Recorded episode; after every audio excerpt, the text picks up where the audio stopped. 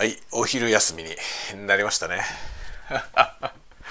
もうねお昼ご飯食べることを楽しみにしてるのかこう喋るのを楽しみにしてるのか分かんなくなってきたね。今あの本当にメールをね出して午前中の仕事が一段落したんでお昼を食べようかなっていう感じで上に上がってきたとこです。ああのね上にっていうのはうちはですね僕は今下の1階の部屋で仕事をしていてあのキッチンは2階にあるんですよね。キッチンというかねあの風呂トイレ、えー、子供部屋キッチンは全部上にあります。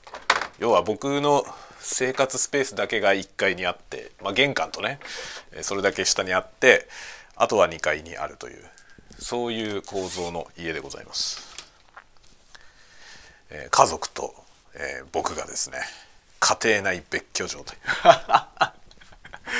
全然あれですよ円満ですよ円満だけどあの父さんはね勝手なことをいろいろやってるからあの下のね1階を占拠して、えー、やってるわけですね夜中に夜な夜なねわけのわかんない、えー、YouTube コンテンツを作ったりとかねそういうことをやっているので、えー、まあ、別居状態でございますね。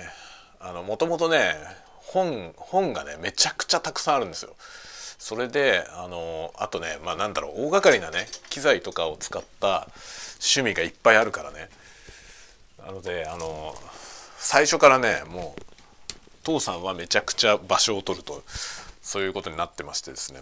あの前の家もね前は賃貸に住んでたんですけど前の家の時もねあの父さんの部屋が2部屋あったのかな？父さんの部屋は1部屋半ぐらいありましたね前の家の時もね。今はね2部屋ありますね僕の部屋がね。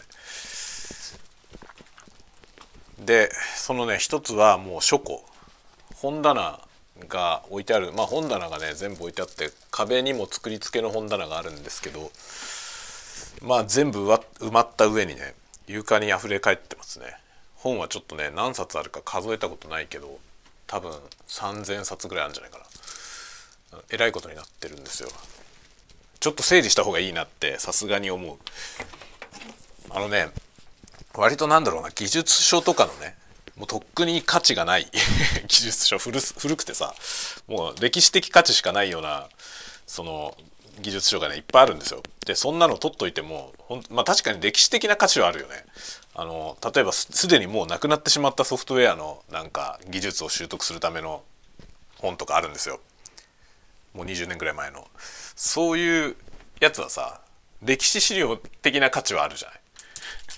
でもその価値しかないよね。そんなもんだって今見たってさそこに書いてあることはもう全部オワコンだからねいらないんですよ。はっきり言っていらなくて捨ててもいい。捨ててもいいんだよね、まあ、歴史的な価値はあるけど歴史的な価値を発揮することはまあないからねそういうものってさ。なんかそのなんだろうそういうの好きな人がさこんなのあるよって見せるとうお懐かしいとかって言うだけじゃない？まあ、それに確かに価値はあるけどさそのためにそのね占有されてるスペースのことを思ったらちょっとね そんなにコストをかけて維持しとくほど意味あんのっていうとないと思うな。なんかその絶版のね、まあ、当然絶版なんだけどその絶版の文学とかだったらさなんか普遍的な価値があるから持ってるとねそれは。いろんな貴重なものとしてなんだろう自分だけのものじゃなくてさ公共財産としてそういうのをちゃんと保持しておくってことは意味があると思うんですけどそのね終わった技術書はね 何の価値もない気がすんだよね本当になんか趣味でそういうの集めてる人がもしいればねなんか全然あげてもいい。ただであげてもいいよっていう感じではあるけど。なんかねコンピューターグラフィックスのねあのソフトのなんだろう習得するための本みたいなやつあるんだけどもうそのソフト自体がもうないとかね。そういうようなものがねいろいろある。いろいろあるよ。あとなんだろうプログラム言語の何て言うの？習得するためのね「ハウトゥー本みたいなやつとかなんとか言語入門みたいなやつ。そういうやつもねいっぱいあってそれも面白いから取ってあるんですよね。古いやつもね。でも絶対読み返さないよね。いやもう自分の技量的にそれが必要ないってことももちろんあるんだけど書いてある内容が古くて使えないんですよだから例えば今後子供がねなんかそのやりだしてその見て使えるのかっていうと使える本はほとんどないね。あの本当に根本的なコンピューターサイエンスのね理論とかの本だったら、まあ、そこは普遍的なもんだからさそういうものは役に立つけど具体的ななんか言語のねやつとかっていうのはさ例えば C 言語とか C++ とかねのやつってねそのこう書くのが良いとされてる書き方がどんどん変化してるから その古い本持っててもねもう基本役に立たないんですよね。だって同じ言語でしょって思うけど同じ言語とは思えないぐらい書き方が変化してるからだから10年前の C++ の本とか今使えないですね。まあ、使えないことはないよ。それ書いてちゃんと動くものは作れるけどそんなコード書いたら怒られるよね。今はもうこういう書き方はしねえんだよって 言われちゃうからだからモダン C++ をちゃんと勉強しなきゃいけないんでそういう意味ではねなんかプログラム言語の本なんかはもうあの価値はないよね古いやつは。古いやつには価値がないし多分勉強するんだったら絶対ね あの最新の情報をネットで調べた方がいいと思うな。まあ、もちろんしかるべき人が書いてある技術書とかはあの、ね、ネットでは調べられない価値があるけどまあねもし今後ねその技術書みたいなものを買うんだったらあの普遍的な内容を解説してるやつを買った方がいいと思う。あのコンピューターサイエンスの基礎みたいなやつあと計算機科学のね。まあ計算機科学かコンピューター コンピューターサイエンスを和訳しただけだ。その計算機科学系の話は変わらないからさ。ベーシックなところはね。変わらないのでそういう本に金をかけるのは意味があると思う。あとは何だろうその数学とかね。物理とかの。変わんないじゃない。数学とか物理って。そういうものはお金かける意味があるけどそのねなんか時代とともに移り変わっていくもの進化していくジャンルの本はねまあ価値はなくなるよね。っていう感じですね。なんかその大量の本をちょっと整理しなきゃいけない。さすがになんか技術書とか捨てていいような気がするな。欲しい人いますか？古い技術書。もう役に立たないけどさ。なんかその資料的な意味はあるかもしれないよね。こんなのあったよっていう。まあ珍しい本はねいっぱいありますよ。あのほとんど売れなかったようなものの技術書の古いやつとかもあるからね例えばさあのプログラム言語で Python っていうのあるんですけどね僕は割と Python を書いてる普段書いてるんだけどそのね Python 僕ね Python っていう言語をねまだ日本であのなんだろうあんまり Python Python って言われてない頃に始めたのよ。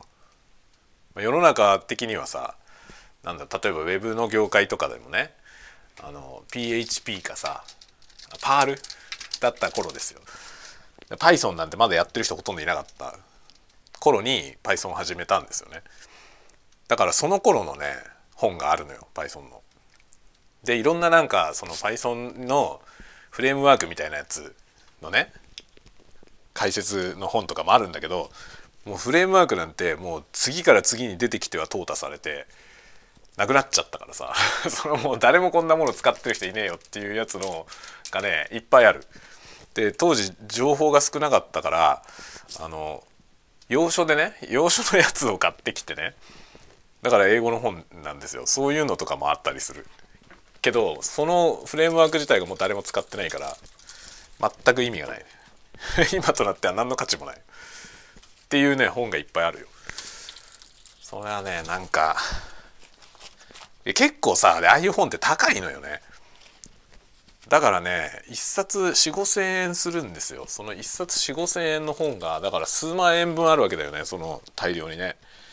で1個ずつが厚いからさ分厚いからすごい場所を取ってるんですよ。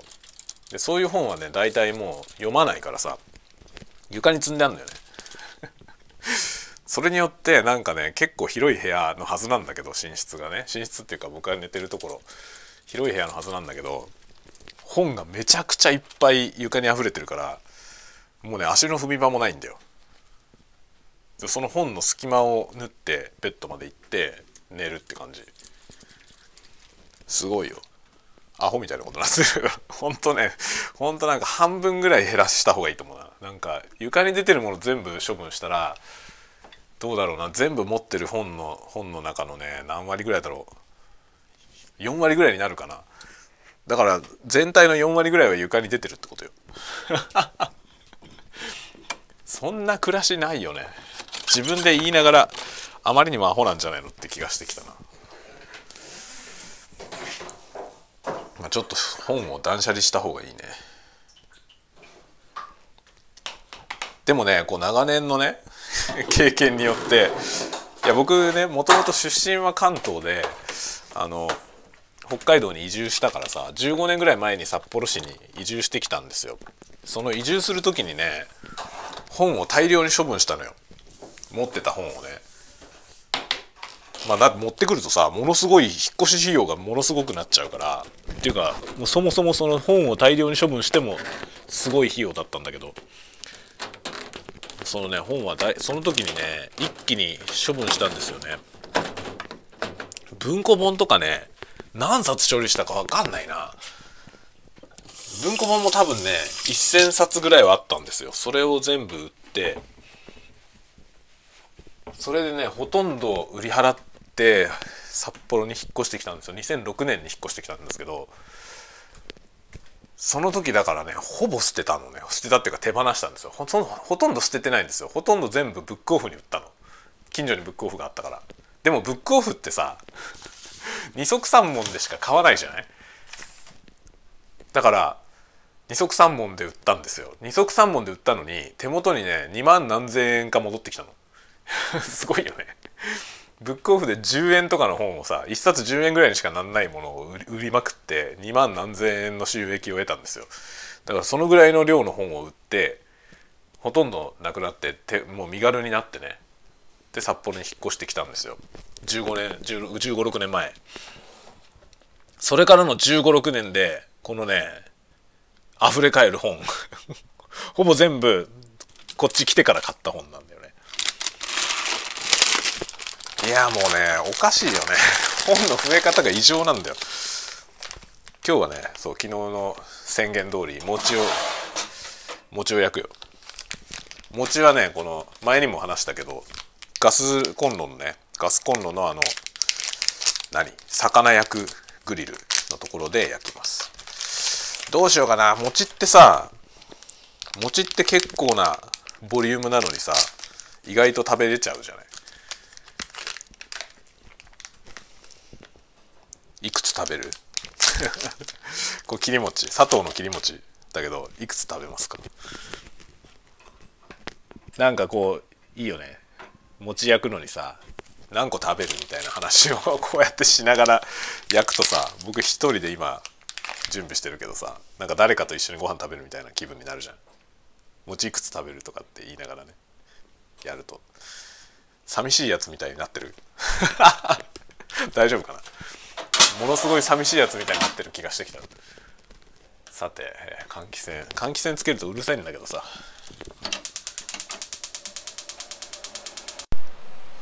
はいグリルに着火しました。今ねちょっとね グリルに着火するのにしゃがんでて立ち上がる時にねケーブルが引っかかってあのマイクがねぶぶっこ抜けるというひどい事故が起きました。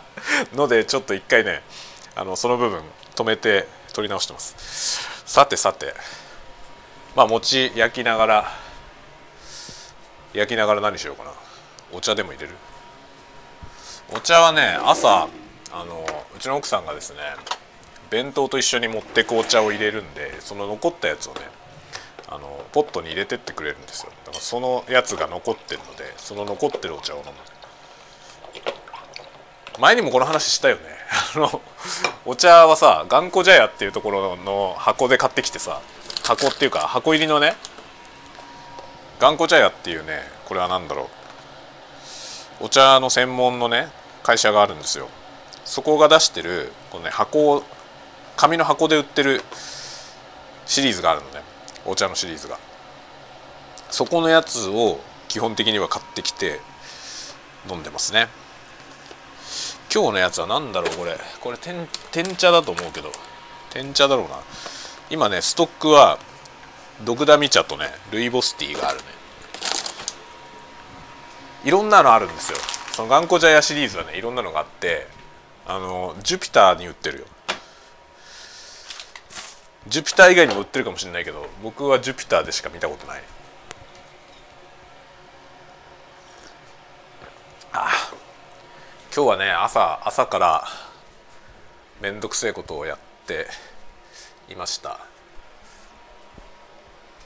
なんていうのかな僕らの仕事で使うね特殊なデータベースシステムみたいなやつがあるんですけどそのデータベースのシステムからね情報を引っ張り出してその引っ張り出してきた情報をまあ Excel で集計するみたいなそういうやつを作るってことでまあそのね Excel に流し込めるデータをデータベースから引っ張ってくるツールを作っていた感じですね。なので朝もちょうどね Python 書いてました。まあ朝からそれをやって今ね一段落してまあそれを納品というか頼まれてたところへ出したんでまあ社内だけどね出したんで一段落してちょっとね12時半からお昼ご飯っていうかその昼休みってつもりだったんですけどちょっと早めに昼休みに入りました。という感じですね今日は。あピッピッって言ってるよ。ピッピッピって言うんだよねこれ。またやったよまた。グリルのとこにしゃがむとねマイクのケーブルが引っかかって取れるんだよね。なので今ねマイクのケーブルを首の後ろに回しました。これで多分幾分いいんじゃないかな。いやこういうことになるからワイヤレスがいいなって思うけどさ。ワイヤレスはワイヤレスでねいろいろなまあなんか電波の干渉を受けたりとかさノイズが乗ったりとかするんだよね。っていういろいろがありますけどね。ワイヤレスのねあのなんだギターとかベースをねワイヤレスでやるやつ持ってるんですよ。持ってるけどまあ使えるかなまだ。もうね20年ぐらい前のやつですよ。20年ぐらい前に買ったやつで。東京でねライブ活動とかやってた時使ってたやつあるんですよ。ワイヤレスシステム。オーディオテクニカのやつで。まだ持ってるよ。まだ持ってるけどもう20年使ってないからね。どうなってるか分かんないわ。ダメなんじゃないかなもう。機械はさ使わなきゃダメになるじゃん。使って電気をね、まあ、電気で動く機械はさ電気を通して動かしてれば意外と長持ちするんだけど使わないで置いとくとあっという間にダメになるんだよね、まあ、機械も大体そうですよね。メカのメカニカルに動くものはさ動かしてないと動かなくなっちゃうんだよね。だから大事にしようと思って使わないで置いとく人いるけど逆効果だよね。基本的に使った方がいい。電気流すものとか機械でメカが動くものは絶対使った方がいいですよ。使った方が長持ちする。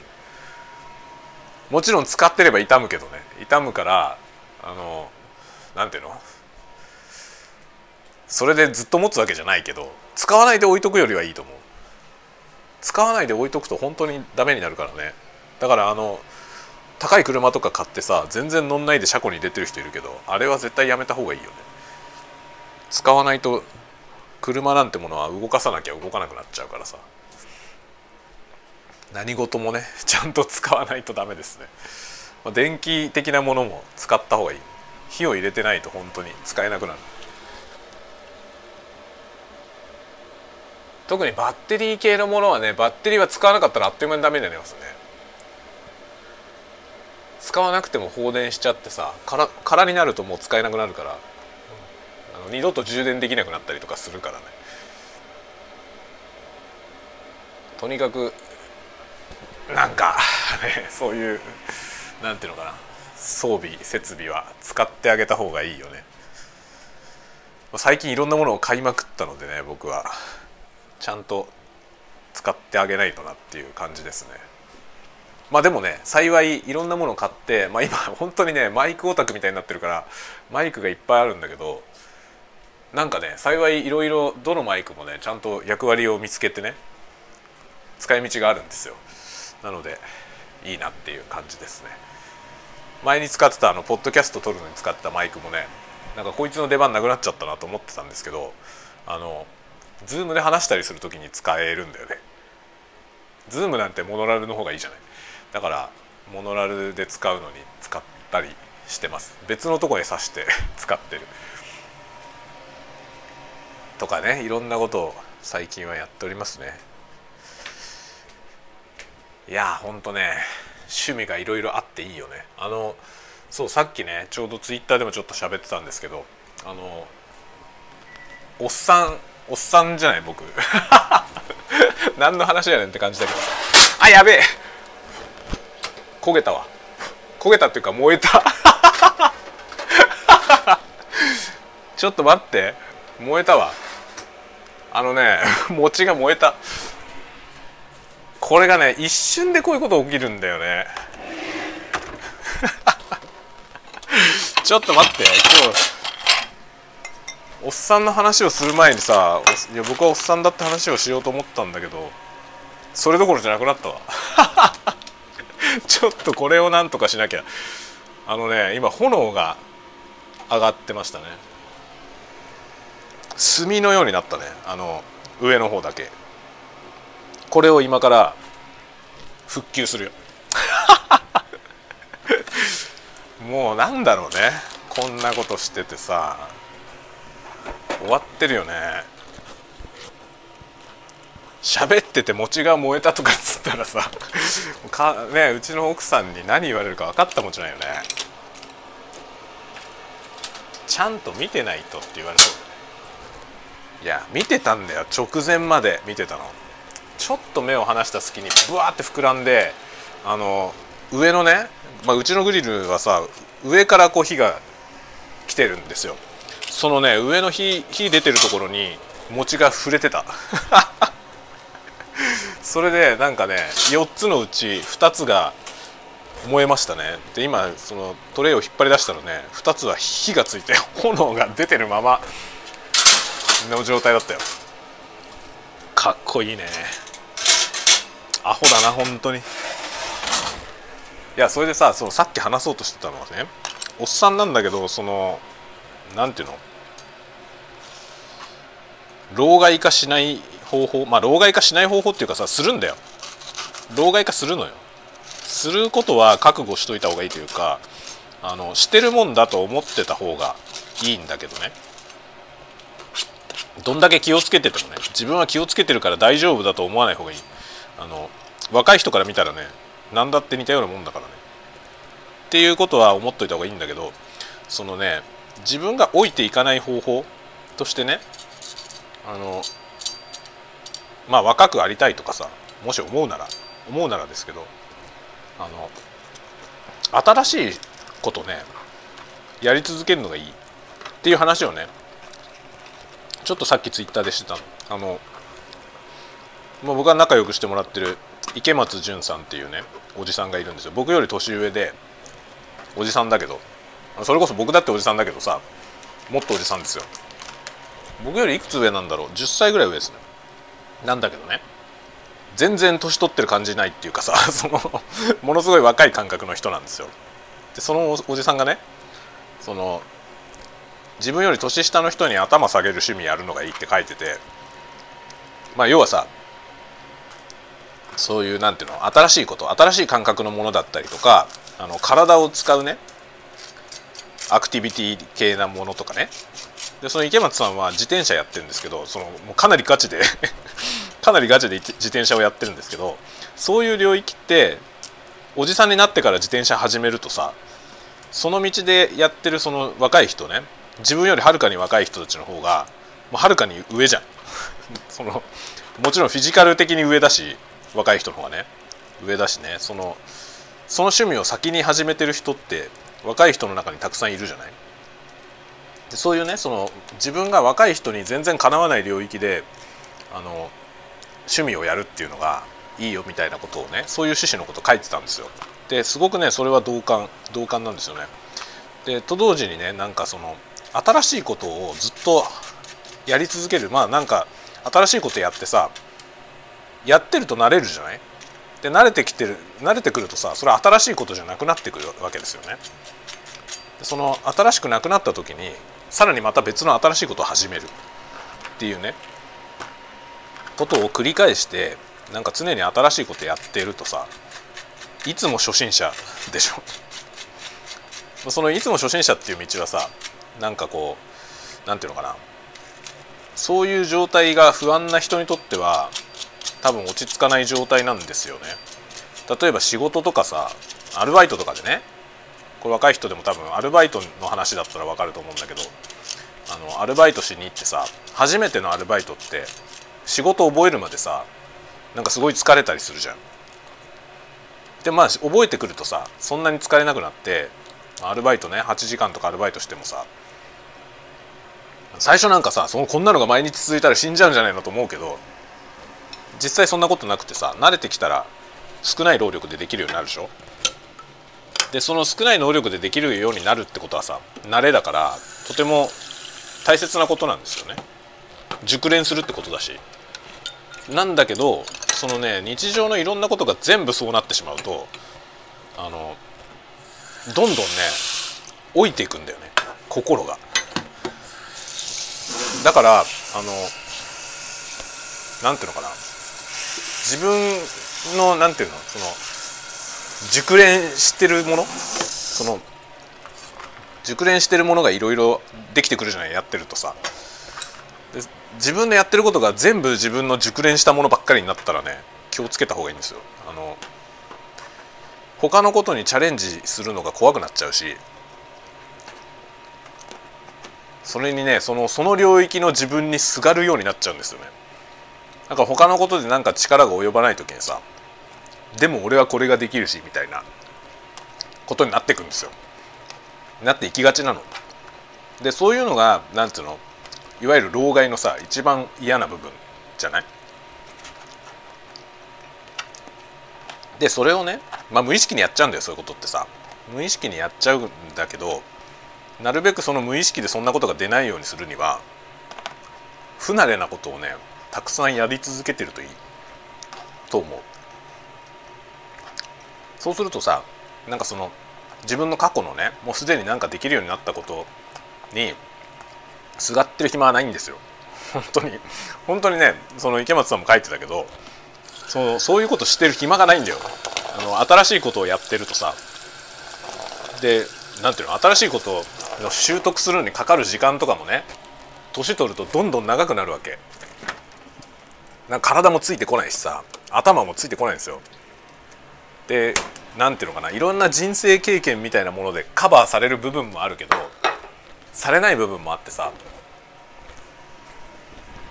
だから年取ってることによってねこう素早く身につけられるっていう領域もあるけどかえって時間かかることも多くてさっていうかむしろ時間かかることの方が多いと思うな。でそういう状態をね自分で理解してあのなんていうのかな。まあ謙虚に頑張るっていうかね。まあ謙虚にってのも変だけど謙虚さみたいなものってさ謙虚にしておこうと思って身につくんじゃなくて自然とそうなるんだよね。自分がなんかできないことがいっぱいある状態で日々暮らしてるとさそんな傲慢になれないじゃない。当たり前だけど。俺すげえって思えないじゃない。すごくないことの方が多いからさ。だからねその熟練した領域自分が熟練した領域にずっといるとそこにすがるようになっちゃうからなるべくねなんかこう年取れば取るほど意識して新しいことやった方がいいと思うんですよね。これはなんかあんまり僕はさこう人にこうするべきとかって言わないけどさなんかこう老害っぽくならないようにしたいと思うなら新しいことを常にやってるといいと思う不慣れなことね。自分ができないこと。に挑戦し続けてるといいと思う。辛いけどね。それは楽しい。僕は楽しくてやってるけど多分そのなんだろうな。仕事慣れた仕事をねこなして、まあ、日々イレギュラーがあまり起こらない方が安心するっていうタイプの人はちょっと辛いかもしれないね。新しいことやるの。新しいことやり続けるってことは常にうまくいかないからさ。うまくいかないしずっと不慣れでしょ。で何かに慣れてきたらさ次々次々新しいことするから常にあんまりね熟練者として扱ってもらえる領域にはいないわけですよね。僕なんて仕事もそうだからね。僕今40今年45になるんですけど45歳って言ったらさ普通はベテランですよ。どんな仕事であれ。だけど僕は今の今のこの業界に入ってまだ15年だからね。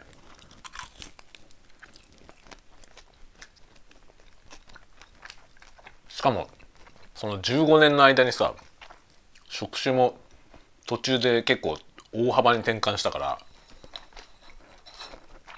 本当に今今みたいななんていうのプログラム書いたりみたいな仕事って35歳。3 5 6歳から始めたの。まだ10年ぐらいです。しかもプログラマーなんて35歳定年とか言われてる世界ですからね。35歳定年って言われてるとこに35歳で入りますからね。そんなもんですよ。それは茨の道なんだよね。茨の、まあ、考えようによっちゃ茨の道ですよね。だけど自分ではあんまり茨だと思ったことなくて。まあ常に下っ端だけどさ。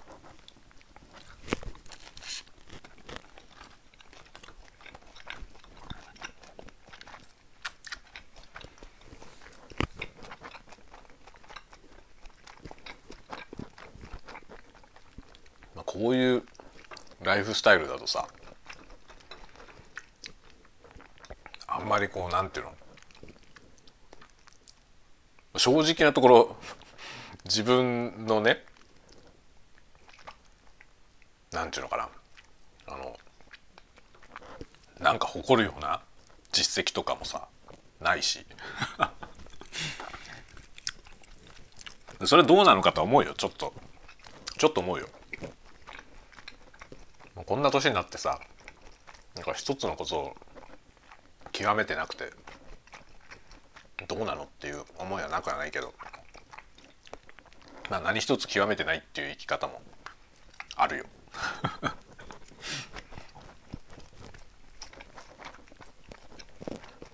おかげでなんかね謙虚でいられるっていうかさ。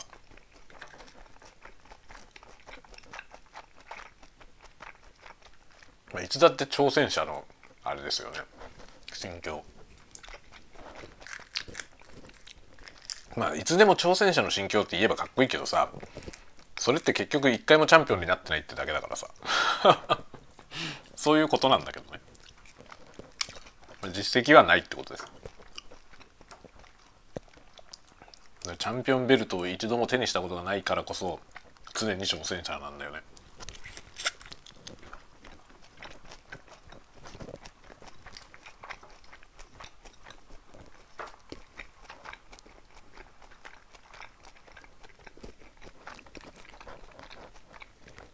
お餅は咀嚼するのに時間かかるね。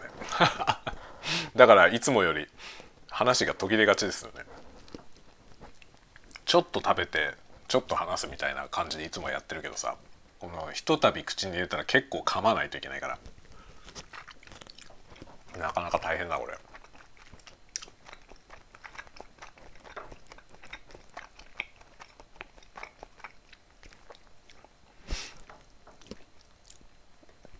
あのねなんだろうなんだろうあのみんなもねみんなもっていうかこれどれぐらいの年齢層の人が聞いてくれてるかわかんないからあれなんですけどあの昔ね若い頃、まあ、今若い人たちは今だと思ってもらえばいいけど職場のさその年の離れた上の人っているじゃない？すごく年上の人たち。でそういう人たちに対してなんていうの？あの鬱陶しいなと思うことってあるありますか？あるよね。まあ大体あると思うんだよね。老害なんて言葉があるぐらいだからさ。それでね僕思うのは誰しもそう思うじゃない。いつの時代の人も。だからもうね70年代ぐらいのね若者の歌とか聞いてるとさやっぱそのなんか上の世代に対するなんていうの？憤りみたいなものね。ってあるじゃない。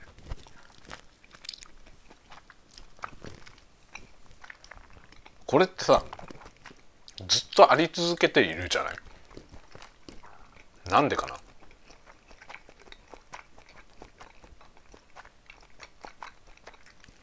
まあ結局さ例えば70年代にさ20代だった人はねこう2000年ぐらいになったら50ぐらいになるわけじゃん。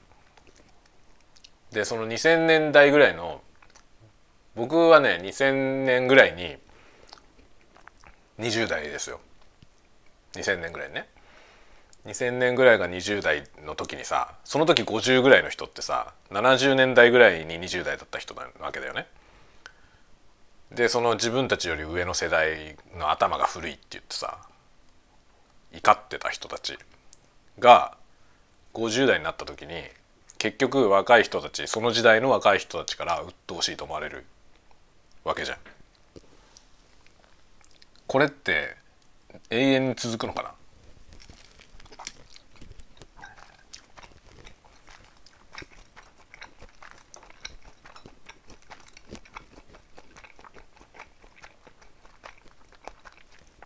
僕はさそのその頃ね二十歳ぐらいの時にこういう大人っていうかね年配のね50代60代の人見てさそういうふうにはなりたくねえなって思ったタイプにはなってないと思うのよ。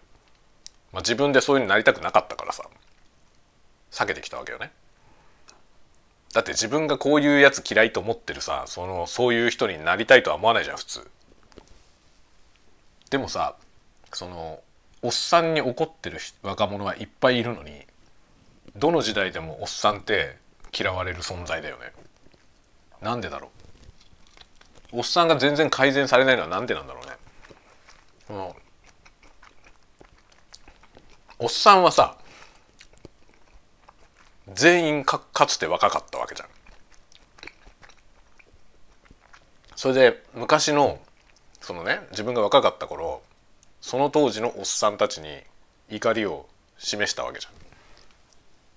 あんな風にはなるまいとみんな思ったと思うんだけどなんで同じような上になっちゃうのかな。例えばさあの嫌な上司ねいるじゃん。僕は幸いねあんまり嫌な上司と当たったことないんだけどその嫌な上司像みたいのってあるじゃない？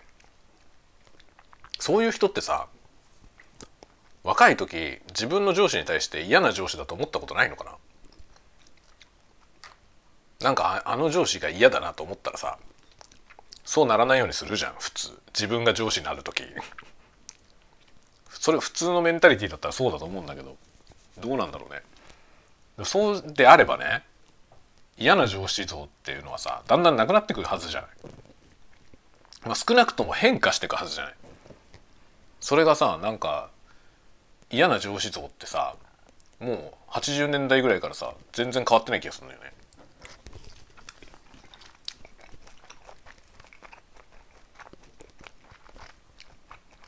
ってことはさその嫌な上司像を嫌だと思ってない人たちがそういう上司になっちゃうの？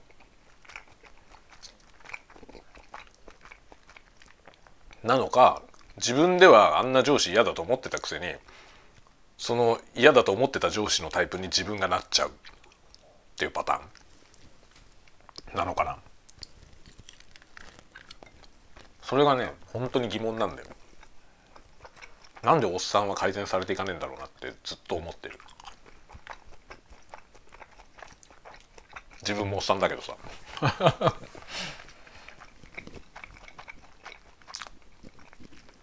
で僕はさ自分はね自分が嫌いなタイプのおじさんにはならないようにしようと思ってたからそれはある程度できてるような気がするのよ。だけどそれってあくまでも僕の主観だからさそれは周りから見たらそうかどうか分かんないよね。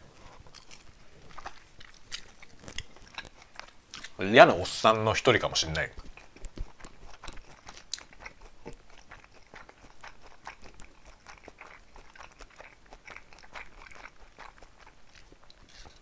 まあそのね嫌なおっさんの一人かもしれないっていうのだけは忘れないようにしようとは思ってる。あのあと老害ってやつね。老害は避けられないと思ってるからあの自分だけは老害にならないっては絶対思わないですね。多分ねそう思った時点で老害だよもう。結構見受けられるんですよ。僕の周りとかにも。40代ぐらいでなんていうの。自分だけはいわゆるおっさんになってないと信じてるタイプの老害が 結構いますね。自覚がないの一番まずいよ。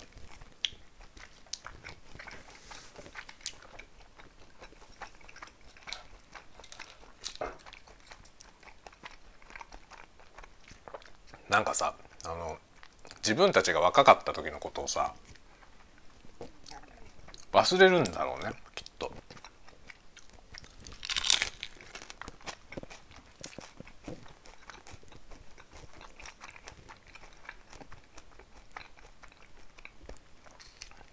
若若者のね文化とかにあの理解を示すとかねあの歩み寄ってさ、まあ、分かってる風な人いるじゃんおじさんで。それをさ若い人たちはさあの人は分かってくれるとは思ってないよね。思った？だって僕思わなかったもん。自分が若い時にさその自分たちのところにこう何ていうのかな視線を合わせてくるおじさんとかね。若い人の言うことは分かんねえって言って勝手なことをしてるおじさんとさ分かったような顔で近づいてくるやつといたでしょ。いると思うんですよ。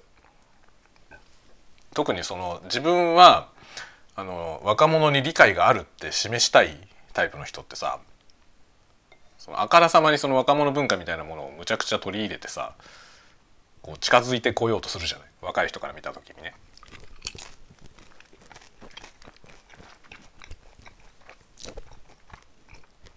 それをさ若い側から見た時にどう思ったのかってことを忘れちゃいけないと思うよね。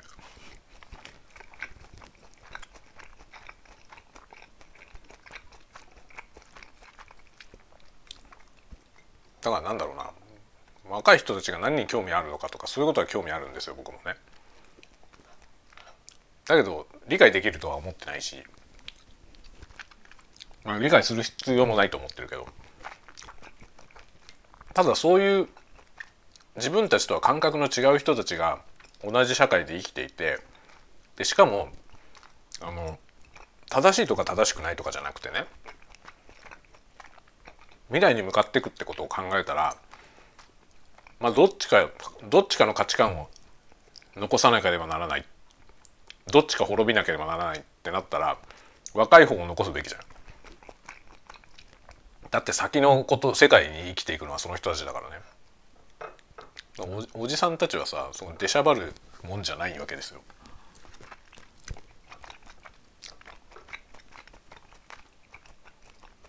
自分たちの知見だけそのなんていうの？必要なら使えるように残していけばいいだけでさそれだって必要ないなら使わなくていいっていうスタンスでただ置いとくっていうふうにしないとこういう場合はこうした方がいいよっていうことをやりすぎるとさそれはうぜえってことにしかならないじゃん。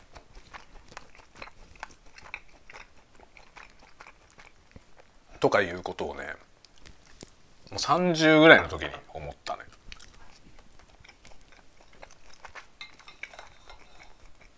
まあ、30ぐらいからね僕自分はもう若くないっていうね少なくとも世間一般に若い人って言われる世代ではない。っていう認識になったんですよ。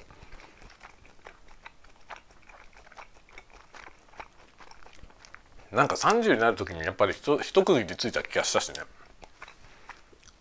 もう人生振り返ってさ20代を振り返って僕は30になる時ね29から30になる時にやり残したことが一個もないと思ったの。20代やりたかったこと全部やったなと思って。なんか晴れ晴れした気分で30になったんですよね。だからだからなおさらだと思うんだけどこれでなんか自分の20代は終わったっていうしっかりなんか扉を閉めた感じがしたんですよね。だから次の時代はもう次の20代のためのもので、まあ、自分はもう退いたものっていうイメージがね30の時にすでにあった。もう今なんかね40過ぎたらもうさ傍観者ですよね。本当に。だからなんだろう。会社とかのねそういうポジションで言っても、まあ、僕なんかはさその自分が舵を取るんじゃなくてもう責任を取るだけだよね。若い人にやらせて好きなようにやらせてでひどいことにならないようにだけ見て見ておく。だから明らかにまずい選択以外はもう全部任せるみたいなね。どうしたってまずそうな時だけそうやるとこうなっちゃうんじゃないのってことだけ言ってそれでもいいんだって言うんだったらじゃあやれって言うしかないよね。それでじゃあやれって言った責任を取るっていうのが、まあ、僕らの世代にやるやるべきことでしょ。と思うんだよね。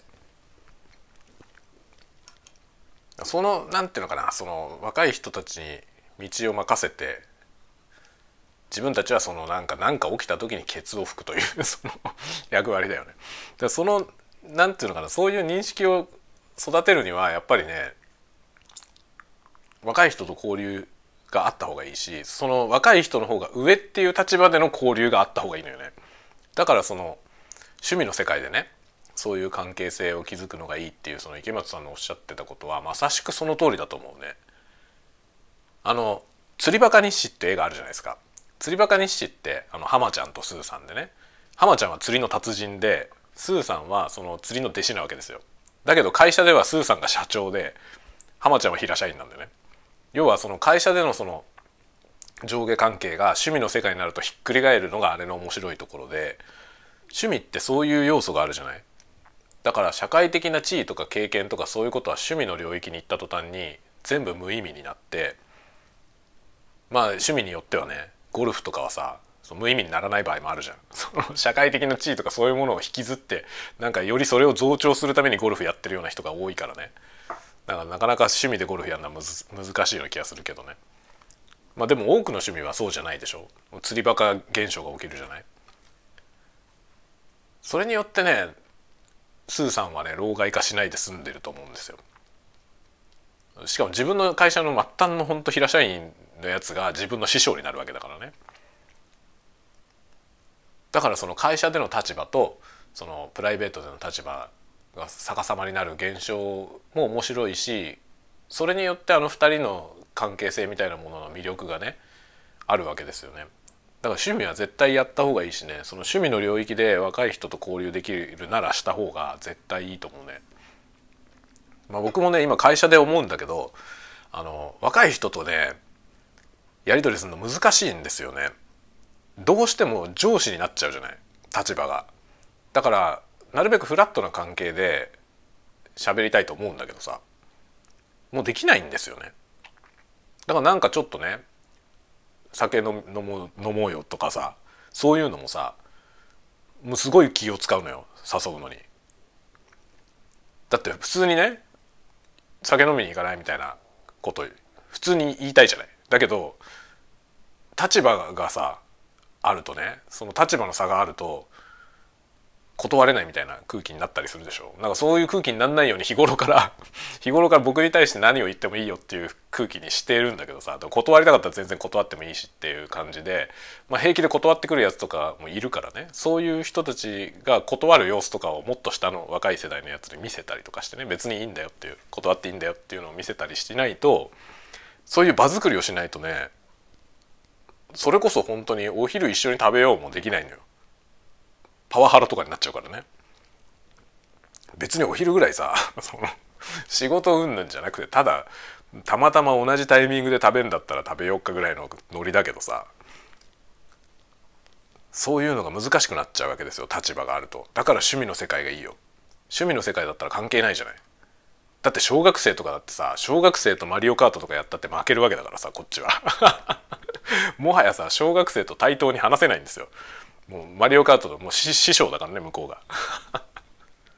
そういう感じでしょ？だからそういう領域でなんかその上下関係が反対になるようなねそういう領域で若い人とね接した方がいいと思うね。